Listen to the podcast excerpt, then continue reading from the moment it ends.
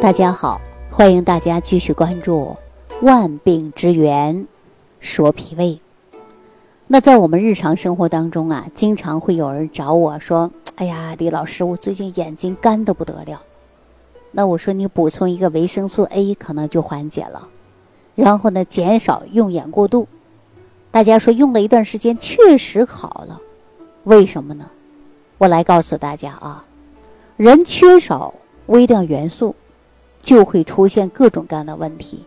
比如说维生素 A 的缺乏，那你的视力啊就容易出现的是模糊，或者是眼睛干涩。所以大家呢补充相应的维生素 A 就是非常好的一种表现。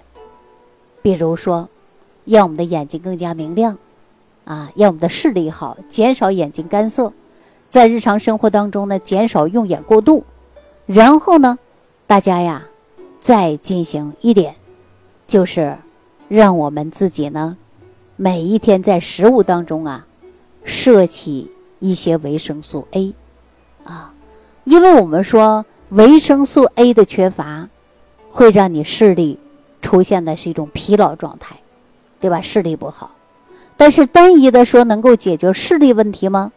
我告诉大家不是的，因为缺少维生素 A 啊还会让你的皮肤出现老化。我记得我有一次做直播的时候，有一位朋友说，哎，李老师，我感觉你的皮肤比我好多了。其实我告诉大家，如果说皮肤衰老得快，跟缺少维生素 A 是有关的。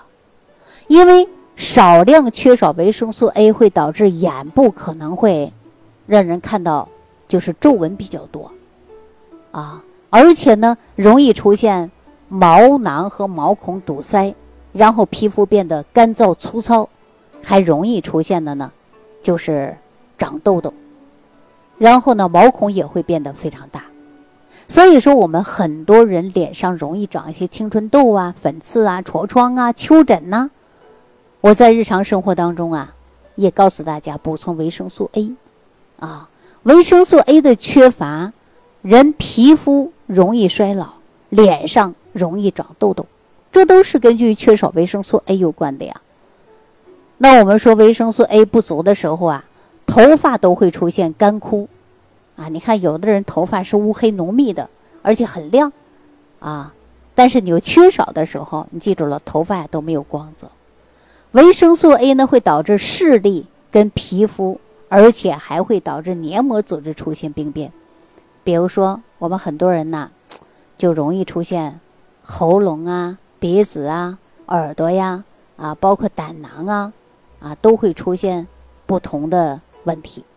这些呢都是跟缺少维生素 A 是有关的。所以说个人缺少维生素 A， 那么我们人呢就容易出现的就是干燥症。啊，你看嘴唇也容易起皮啊，然后呢也容易出现呢就是各种各样的囊肿。所以说我建议大家呀还要补充维生素 A 啊。那很多人说，哎，这维生素 A 怎么补充啊？我去哪儿买呀？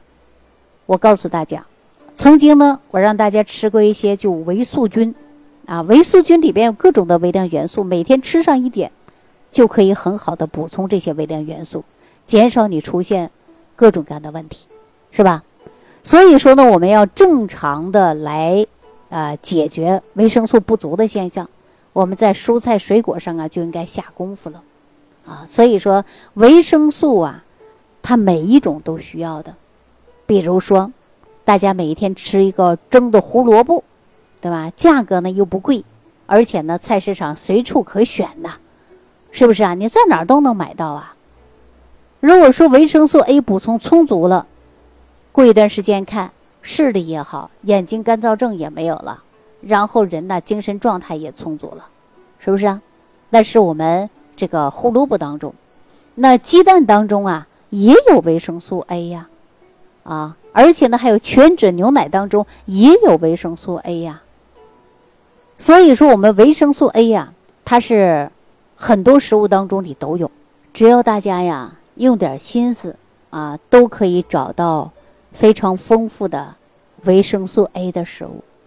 我在以往的节目当中给大家推荐的就是胡萝卜，相对来说还是比较多的。但是今天我告诉大家，胡萝卜啊，你要是生着吃，它的吸收并不是很好。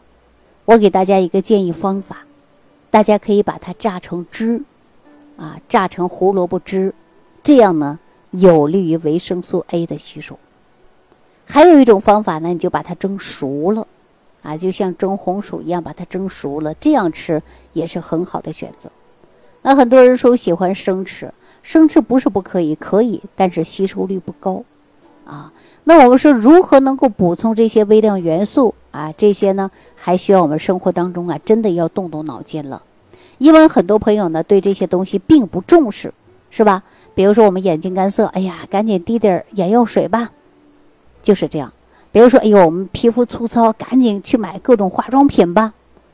那你看，为什么很多女人呢，天天补充各种的化妆品，各种各样的面膜，每天都在贴，每天都在敷，然后皮肤呢依然是灰暗、粗糙，容易长痘痘，皮肤油得不得了。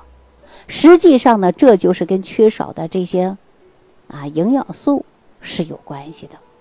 那今天如果说你皮肤粗糙，容易长痘痘，啊，容易呢眼睛干涩等等的症状，那你是不是应该补充的就是维生素 A 呢？如果说你坚持食疗的方法，补充适当的维生素 A， 那过多长时间呢，你就会发现你的痘痘少了，痘印没有了，你会发现你自己呢毛孔啊没那么粗大了，也不是疙疙瘩瘩粗糙的感觉了。所以说我建议大家一定要补充的就是微量元素，微量元素补充不足，你身体当中同样会出现各种各样的问题。那我今天说到这儿，大家说是不是我们日常生活当中要学会的是辩证施养啊，辩证的来调养，对不对？以往我们中医在治病啊说辩证施治啊，实际我告诉大家，调养身体一样的要辩证，缺什么补什么嘛。我经常给大家举个例子啊，说你盖楼房啊需要什么钢筋水泥混凝土啊，对吧？你需要这些物料，你才能把这个房子盖起来。那我们说人呢，人是需要什么来盖搭建的？大家说有血有肉，再细分析那就是细胞啊，那就是蛋白质，那就是一些矿物质和一些微量元素。那如果说我们把这些补充充足了，那就像盖房子一样，我们可以盖成高楼大厦。那人身体当中把这些啊缺乏的一些营养素补充充足了，那你的身体是不是就是健康状态？所以跟大家讲过啊，要学会辩证施养。那如果说大家还不会，不知道怎么养，那我希望大家每天呢坚持收听我们这样的节目啊，让你学会调养自己，要学会中国新时医养文化，要知道我们饮食怎么样的吃，关注自己的健康，如何来辩证，正确的吃，吃得好啊，吃出健康，才能吃出智慧，你才能吃出好身体。大家想一想，是不是这个道理？所以说很多人在吃饭的时候，那就是盲目吃、胡吃、瞎吃、乱吃啊！我经常说那就是胡吃海喝，没有针对性的去调，往往适得其反。你看有多少人吃的胃胀、打嗝、反酸、肥胖、脂肪肝、血糖高啊！但你没有针对性吃，所以说你的问题解决不了啊。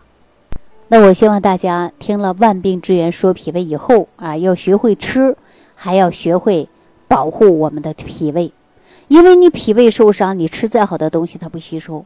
所以说我们重点的就是要调脾胃，注重营养均衡。那具体怎么吃，如何吃，针对性吃，那你要首先了解你自己的体质。如果说不太了解，好，那你屏幕下方留言给我，看看我能否帮到你，看看你该怎么吃啊！但是我们在吃的过程中还要注意的就是治跟养。我常说3分治疗，7分靠保养啊。你有病了，该治必须要到大医院去治，对吧？治好以后，你该养的时候必须要养，要养护好你的脾胃，养护好你的身体，养护好你的脏腑功能，让你的身体才能达到的就是健康和长寿。